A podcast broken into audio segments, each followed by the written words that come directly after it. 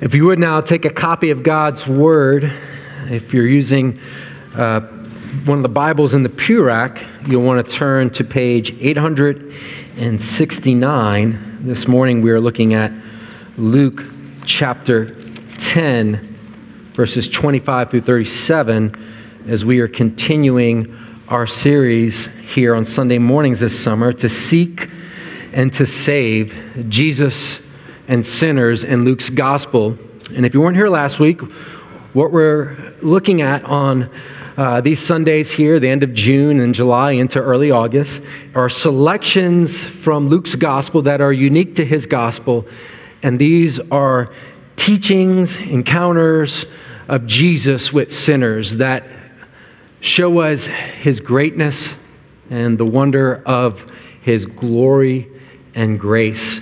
Um, last week we looked at Jesus and the sinful woman who was washing his feet with tears um, at a Pharisee's house. And how the surprise of that story, Luke wants us to teach us something about Christ by surprising us that it's not the Pharisee, but this notorious sinful woman that is justified before God and who loves the Savior.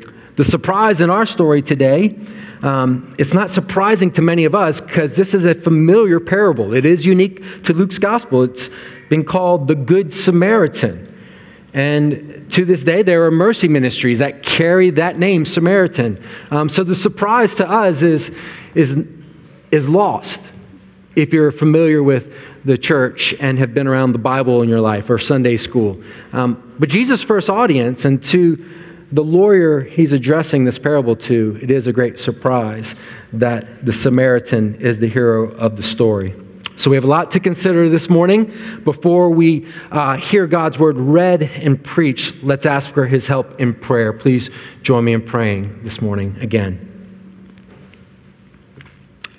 Great are you, Lord, and greatly to be praised. Your greatness is unsearchable. One generation shall commend your works to another and shall declare your mighty acts, your glorious splendor, your majesty, your wondrous works. Help us to meditate on these things this morning. And so we ask that the words of our mouths and the meditation of our heart would be pleasing to you. I ask as your servant that the words of my mouth and the meditation of my heart will be pleasing to you Lord, we give thanks that you are near to all who call upon you, who call upon you in truth. So, by your Spirit's help, may we call upon you in truth, and may you be near to us, that we might glorify Jesus Christ and grow in his grace. In Jesus' name we ask, Amen. Hear the word of God from Luke chapter 10, beginning in verse 25 through verse 37. And behold, a lawyer stood up to put him to the test, saying, Teacher, what shall I do to inherit eternal life? He said to him, What is written in the law? How do you read it? And he answered, You shall love the Lord your God with all your heart, with all your soul, and with all your strength, and with all your mind, and your neighbor as yourself. And he said to him, You have answered correctly. Do this, and you will live. But he, desiring to justify himself, said to Jesus, And who is my neighbor?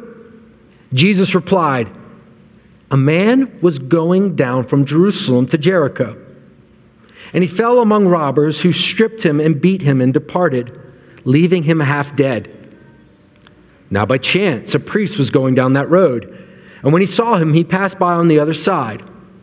So, likewise, a Levite, when he came to the place and saw him, passed by on the other side. But a Samaritan, as he journeyed, came to where he was, and when he saw him, he had compassion.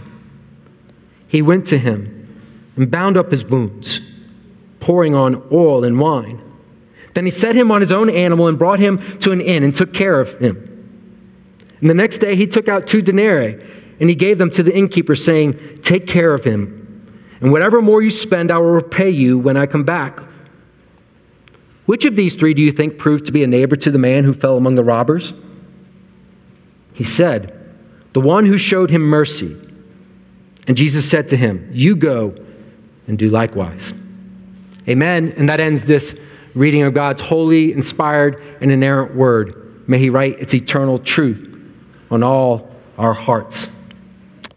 Well, history repeats itself. One of the things that we see among Christians is that every generation faces the, the challenge of contextualizing the gospel in their day.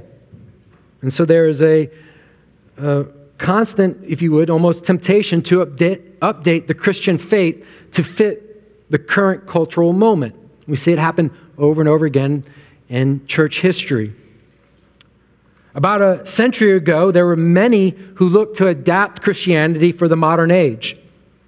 And their uh, initial strategy, the great effort among uh, biblical scholars and theologians, was the effort to demythologize the Bible to fit the needs of modern man.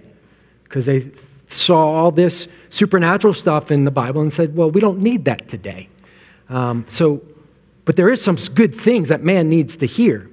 One critical New Testament scholar famously said, and I quote, We cannot use electric lights and radios and in the event of illness, avail ourselves of modern medical and clinical means, at the same time, believe in the spirit and wonder world of the New Testament. Rudolf Bultmann said that. Just think if he lived today, in which in your pocket, most of you have a video camera, computer, do it all device that basically runs your life and can provide all the conveniences of the modern world. Many were seeking to do away with the supernatural stuff of Christianity, but they recognized that there was some good stuff in the Bible, some ethics. And so, what do you lose when you lose the supernatural stuff? Well, you lose the virgin birth, the resurrection, you lose the means of atonement that God has provided, you lose the gospel, the good news. And so, you have to find some other good news, some other warrant, some other reason for the church to exist forgetting that there is no gospel apart from the supernatural gospel. So, what was the temptation to replace it with? Well, taking the ethics of Scripture and then saying, we're not too concerned about salvation in eternity, but deliverance here and now, salvation of humanity through service, focusing on the ethical teachings of Jesus to make this world a better place. This has been labeled and it's become common to refer to this as the social gospel. And the early proponents of it, they gave it the name, the social gospel. And what we see is that every generation is tempted to replace the gospel with another gospel, and in our day, a, some sort of social gospel. What does a social gospel mean? Simple definition it's a gospel that prioritizes social reform instead of preaching the necessity of faith in Christ and repentance in order to be saved from the judgment our sins deserve. The social gospel rep- recognizes evil and sin, but the solution is not a Savior who enters the world to rescue sinners. It is humanity doing our best to care for one another and make this world a better place. Now, to be sure, we believe that if Christians are living out the ethics of Scripture, we will have a reforming effect on our community. The problem is that no one can truly live out the Christian ethic apart from Christian conversion, supernaturally wrought by the working of the Spirit through the Word of God.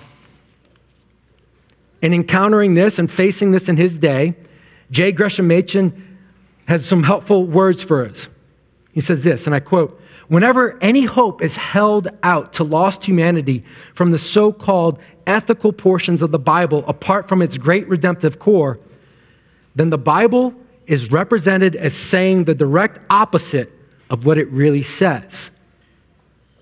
Whenever you hold out the ethical portions of Scripture and say, here is the answer to all of man's problems, but it's divorced from redemption, then you have twisted what the Scripture teaches. Our passage is a favorite of the social gospel, and it remains today for many. It is a great text for them on how that we are to be generous to those in need. But in reality, they really don't see what Jesus is pressing on us here. And they are advocating nothing more than Boy Scout philanthropy. It's a classic example of misinterpreting a text by focusing on the ethical and missing the redemptive core. There is an ethic that is prescribed here, but the prescription is not the solution. This prescription is intended to show us our need for a Savior, our need for redemption.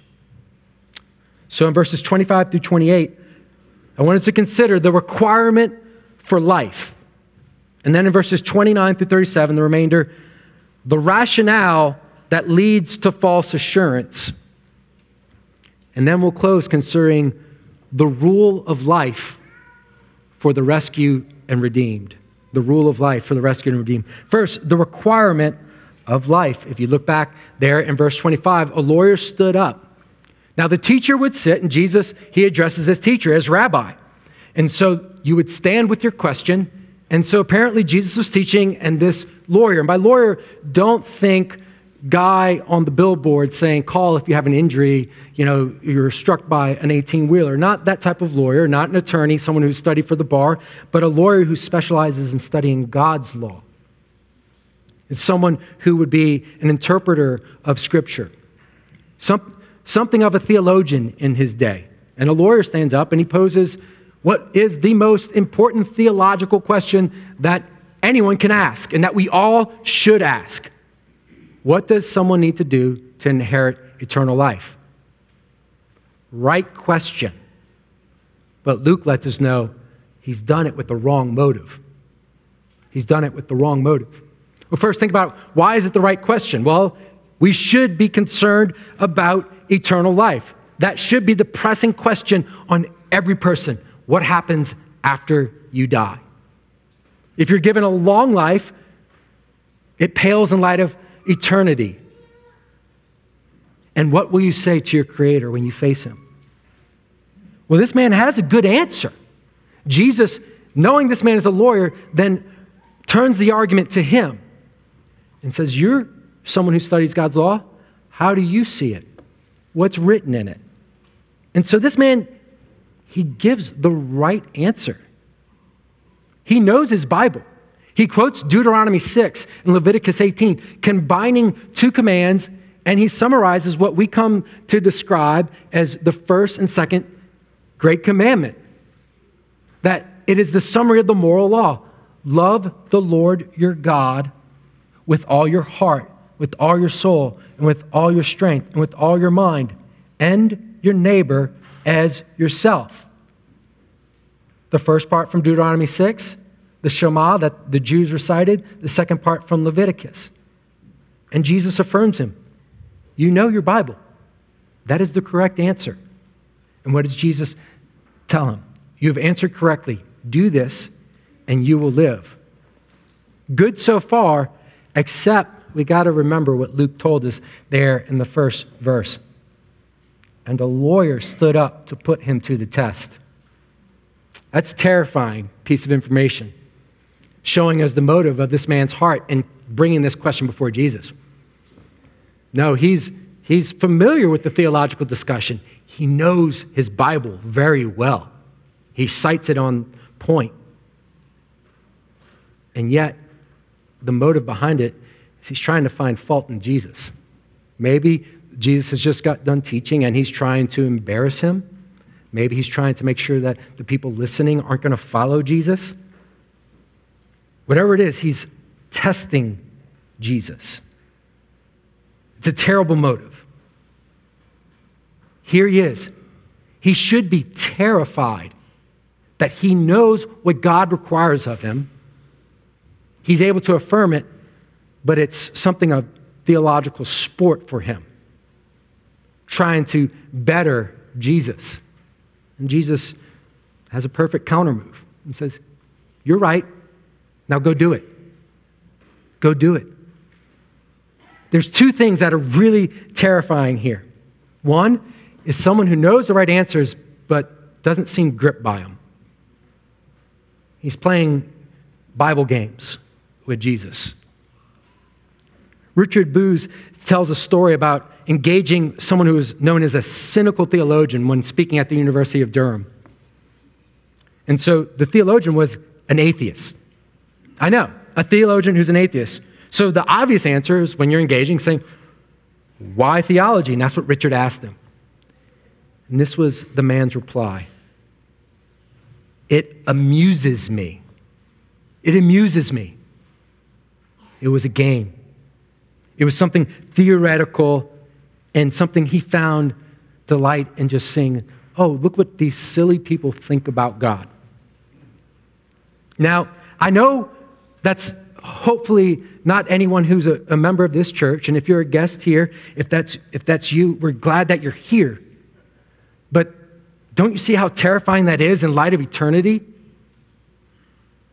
To deal with how does someone inherit eternal life? Not sincerely, but to test Jesus? No, we don't want to be like that cynical theologian. We want to be more like Bunyan's pilgrim in Pilgrim's Progress, who knows the burden of sin and carrying it on his back and the fear of judgment to come, flees the city of destruction, leaving all he knows behind, with his fingers in his ear, crying, Life, life eternal. Well, may that be us. May we not become inoculated to the idea of eternity, the idea of our sin and the wrath of God rightly poured out against our sin. May we flee to Christ. That's the first terrifying thing here when we see the requirement for life in verses 25 to 28. There's another terrifying thing here. You know what it is? It's that Jesus says, You're right. You're right. Go do this and live. Why is that terrifying? Well, you and I, some of us in here, we probably we want to, to make Jesus' answer very like evangelical and very Protestant. And we try to figure out to somehow do our maneuver and saying, well, if you believe the gospel, then you will do these things, and this will be the fruit of your life. And that is true. That if you've been redeemed, this will be the fruit of your life love for God and love for neighbor. But that's not Jesus' point right here. Jesus' point right here is saying, yeah, that's the moral law, and God's promise stands behind it. If you obey it, there's life. That's what is confirmed in the Westminster Larger Catechism that those who keep the moral law, the moral law being the declaration of God's will to mankind, that God has given it to us with the promise keep it and life will come. See, the guy had the right idea that even his obedience would mean he is inheriting eternal life, that there is a gift of eternal life. But he thought, if I do this, I'll receive this gift. And Jesus affirms him. But the problem for us is that it's not kind of obedience that merits life, but it's perfect, constant, perpetual obedience to the first and second commandment, the great commandments to love God and to love your neighbor as yourself. This man, when Jesus affirms him of giving the right answer, he should have stopped the conversation. There should have been no follow up question and should have said, have mercy on me, a sinner.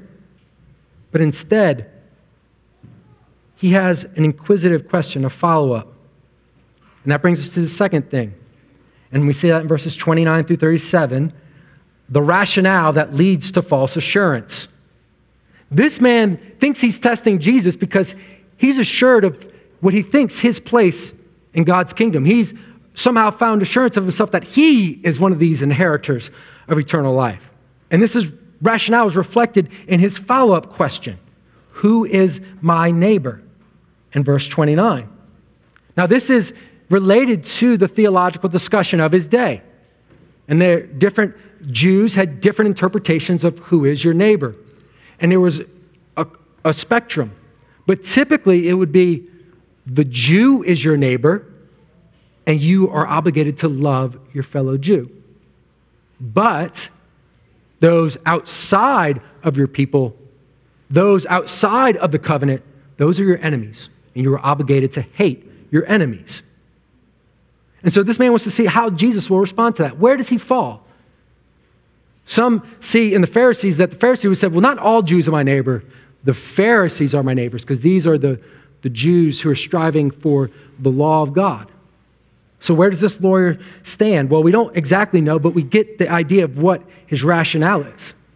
He's not trembling that this is what's required to inherit eternal life because he's, he's figured out how I can keep the law by lessening the law, by narrowing the law, by putting a circle around it. And so, how does Jesus respond? Jesus responds with the parable of the Good Samaritan. And so, here is an ethic for compassion and love. But now we see the context is that the purpose of the parable is saying, This is how you come up short. This is how you fail to merit life. And so, how does Jesus tell the story? Well, he picks something that would have been very vivid to his audience and to this lawyer the road to Jericho from Jerusalem. It was approximately a 17 mile stretch. And they say that they go down from Jerusalem because Jerusalem was seven, several thousand uh, miles above sea level than Jericho was. It was the closest or shortest route between the two cities, and it was traveled often, but it was a treacherous route. It was dangerous. It was winding through, through different valleys and through the mountains. And what the scenario was is that there were many places that the vulnerable traveler was in danger of being attacked by robbers. And so when Jesus begins this parable, it's almost like he's just ripping something that would have been in the headlines. It would have been a, a lead story. Another man beaten, killed by robbers at such and such stretch of Jericho Road. Avoid this corner of Jericho Road, you know, while there's this happening. And so Jesus paints a picture that everyone relates to, and then he picks out what would have been two heroes for the Jews the priests and the Levites. The priests being the descendants of Aaron, the Levites being the descendants of Levi that were in charge of the, the temple ministry, the temple ritual. The priests being in charge, the Levites serving with them. And it was common for priests and Levites to make this trip because Jericho was known as a place where many priests lived. And so when they were done with their priestly duty, they would head back home to Jericho. And so the, the first priest comes. Now, there's one person who in the story that to us reading the, the passage may not be clearly identified, and that's the man lying half dead. But the Samaritan is identified, the priest and the Levite, the lawyer is meant to see himself his fellow Jew, there lying half dead. So, what does this priest do when he sees his fellow Jew? Well, he avoids him and moves out the way. Maybe, maybe he's thinking, we don't want to speculate too much of what's going on here. Luke doesn't tell us, but I think just looking at the context, this is dangerous. This man is almost dead. I don't know if I can help him. I don't know if he's going to live. I have an important duty as a priest. I have an important role. I can serve others. I'm, though I'm, I'm meant to lead in compassion as part of my role in the covenant community, this, this man's too far gone. And if I stop to help him, well, I, I'm vulnerable to robbers too. Maybe. Maybe that's in his mind. And that could be quite reasonable. This man seems to be beyond repair, potentially. And so he passes by his fellow Jew. The Levite does the same. And the text gives us the impression that the Levite actually came closer to him. When he came to the place, he's right there upon him. And he does the same. So, in the beginning of this parable, what is Jesus doing with this lawyer? He's saying, okay, you think that in order to merit life, you have to love your fellow Jew? Well, the best of the Jews don't even do that. No, the best of the Jews come up short in what this law would require loving your fellow man. They can't keep the commandment. But then Jesus presses and he says, No, but you, you don't understand who your neighbor is. Your neighbor is, is everyone. And how does Jesus do this? Well, he then brings the Samaritan on the road. And as soon as the word comes out of his mouth, this lawyer, when he hears Jesus say, a Samaritan, he cringes.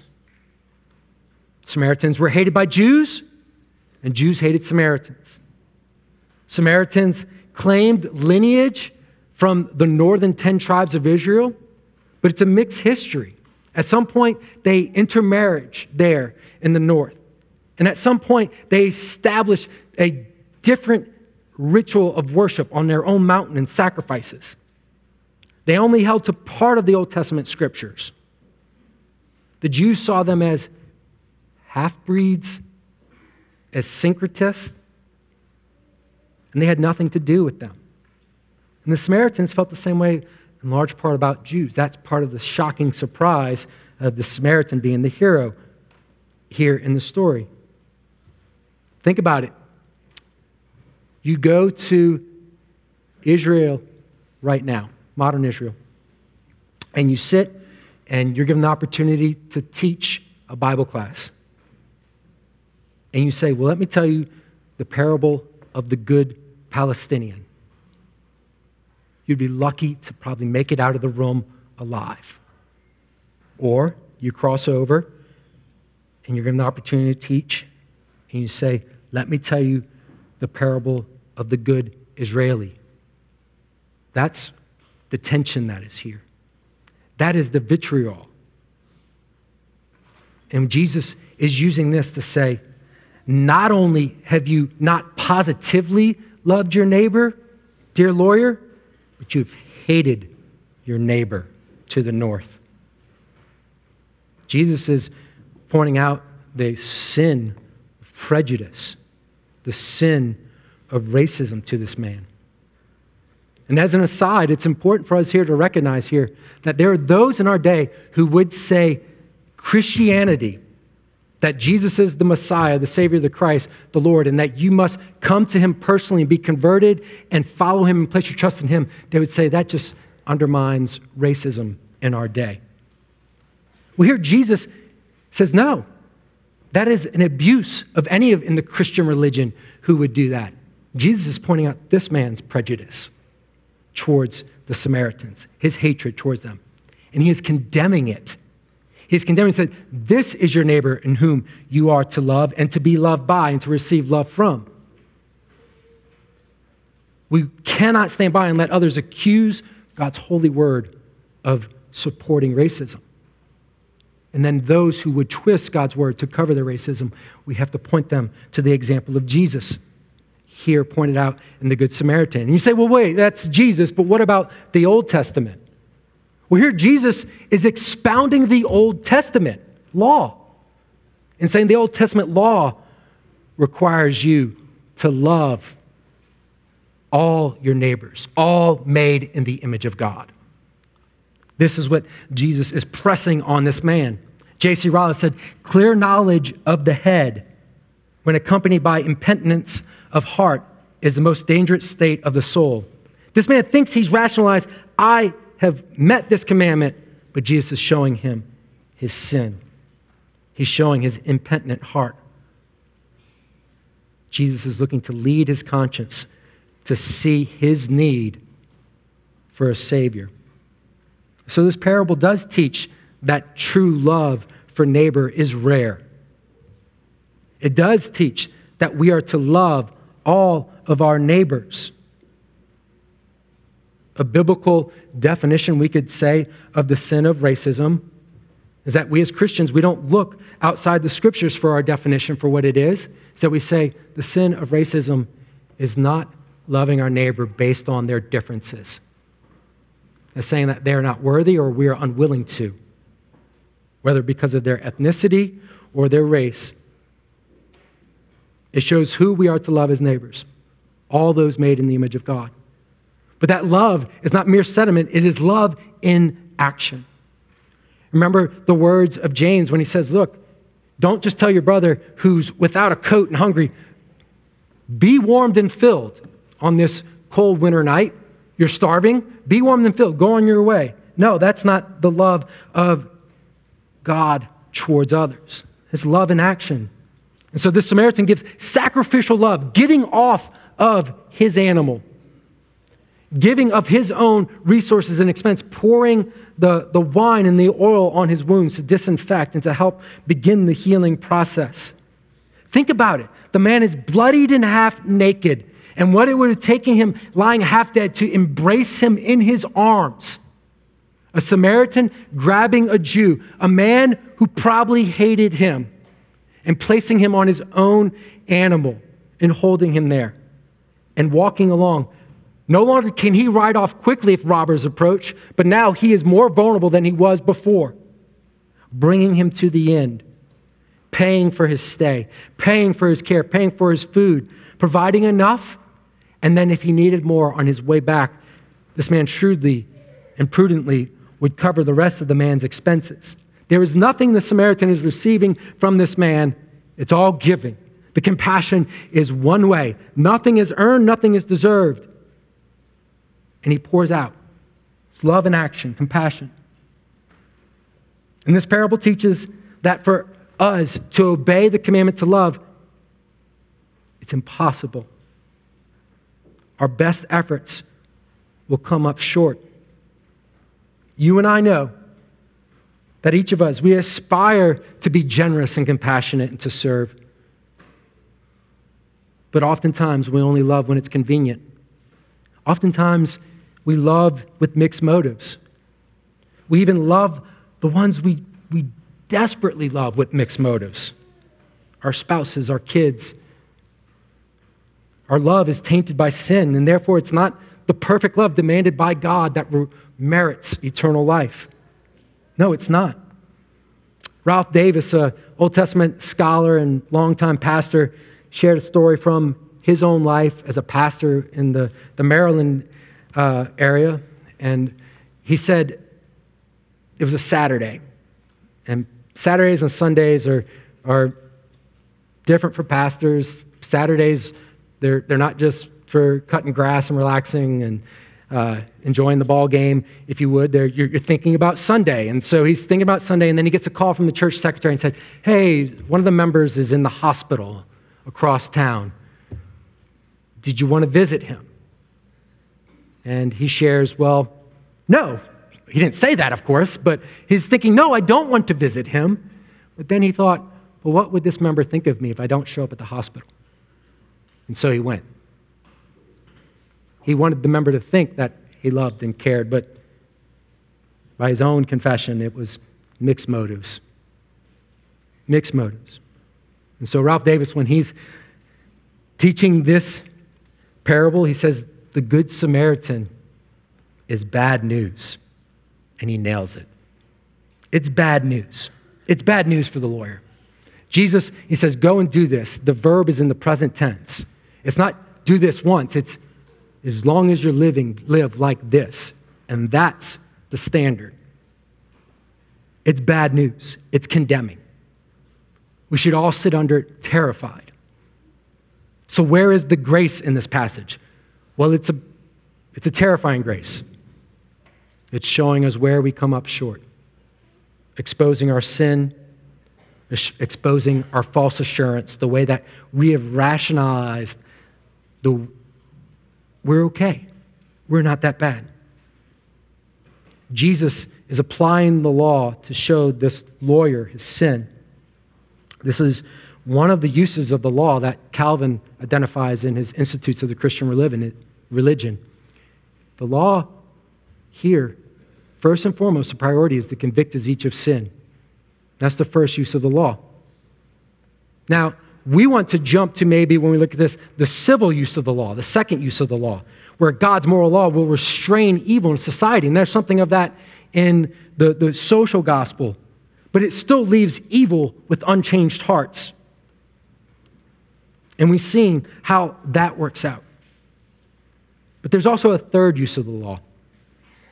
The law is presented to us as believers to conform us to the image of Christ convict of sin, civil. And lastly, I want us to consider the law to conform us to the image of Christ. It is a guide for the regenerate, a guide for those in the covenant community, a guide for those who claim to be disciples of Jesus. It's the rule of life for the redeemed and for the rescued. It's how, now that we have life from the Redeemer, we are to live in this fallen world. But we got to get things in order first. We got to recognize the redemptive core that is in this parable before we pursue the ethic held out there.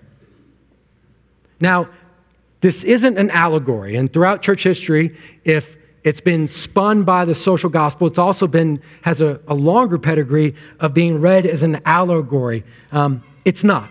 And esteemed uh, doctors of the church for many centuries have found allegory, and even St. Augustine did. But even though it's not an allegory, you're not meant to overanalyze and spiritualize every person in the parable. You're supposed to take it as Jesus teaching. We can't help but in the person represented as the Good Samaritan to see the wonder and the love of our Savior. I see our Savior in the true and perfect Good Samaritan. No one has perfectly kept the first or second great commandment but Jesus and Jesus alone. And no one has loved us in our wretched condition like Jesus and Jesus alone. We had nothing to offer him, and yet while we were sinners, Christ died for us. While we were his enemies, this is how he loved us so. So, as recipients of compassion, we then extend compassion and we follow Christ as our guide to compassion. What is the lawyer's great flaw? Here, part of what's happening for this lawyer is that he's looking at others and he says, Who is my neighbor? Object. Is this person, are they my neighbor? Are they my neighbor? Are they my neighbor? And Jesus, when he comes around to it, he makes the subject neighbor. He says, Which of them proved to be a neighbor? And he must answer, The one who showed him mercy. What is Jesus getting at, and what can help us in our sanctification as believers? Is that treat all as your neighbor, and then ask yourself the hard question Am I being a neighbor like this Samaritan? Jesus points the man towards his own heart and asks him to evaluate, to look at it. And what does this do? Well, it sets apart the church as a place of grace. That is one of the great flaws that you become very apparent with soon if you dive into the social gospel. Where's the grace? There is no grace. You can only do more. You can only do more. But when the grace of God has changed your heart and life, by your service and compassion, we adorn the gospel with our good fruit and our good works. We serve and we point others to Jesus. It demonstrates that you and I belong to Christ. Remember, John said that in 1 John, in 1 John, that how could you claim to love God whom you can't see, but you don't love your brothers whom you can see. Well, when we do love and compassion and extend it to one another, it demonstrates to a watching world that's hurting and dying on the Jericho road that something is different about these people. And what is different about them is that they've been saved by Jesus and they love one another. That's what Jesus said of himself, that they would see our good works and glorify our Father in heaven. So earlier today in the service, you heard an announcement about our Give Serve initiative. We're not schizophrenic, where we preach the gospel on Sundays, but then on other days, the Christian message is, is just about serving and trying to make this world a better place. No, we go out and serve as the example of our Savior, but then we go, we're going out saying our hope isn't in our service to the world. We go serve the world because we have hope. And in our service, we are pointing others. Because we in and of ourselves do not have enough resources, time, money, or manpower to make a dent in the darkness. But Christ, Christ is powerful, and so is his gospel, that it can change neighborhoods, families, sinners. And he comes to us with compassion, and those who have been rescued by the Savior following his service becomes our rule of life for his glory. We endeavor to love one another and to love our neighbor as we have been loved, so that the gospel will be glorious in the eyes of all. Amen. Let's ask God's blessing on the preaching of his word. Would you pray with me again this morning?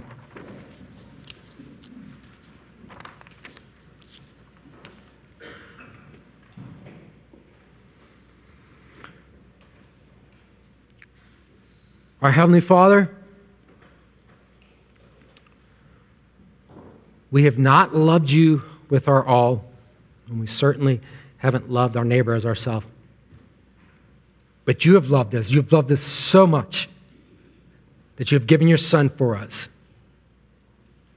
And rescued by His grace, You have poured your love in our hearts by your Holy Spirit. So help us to walk in it. Help us to live it out. Help us to go forth and present no one or anything apart from Christ as the solution to man's problems. But may we boldly, in our words and our actions, testify that we are great sinners, but Jesus is a greater Savior. We ask this all in His name. Amen.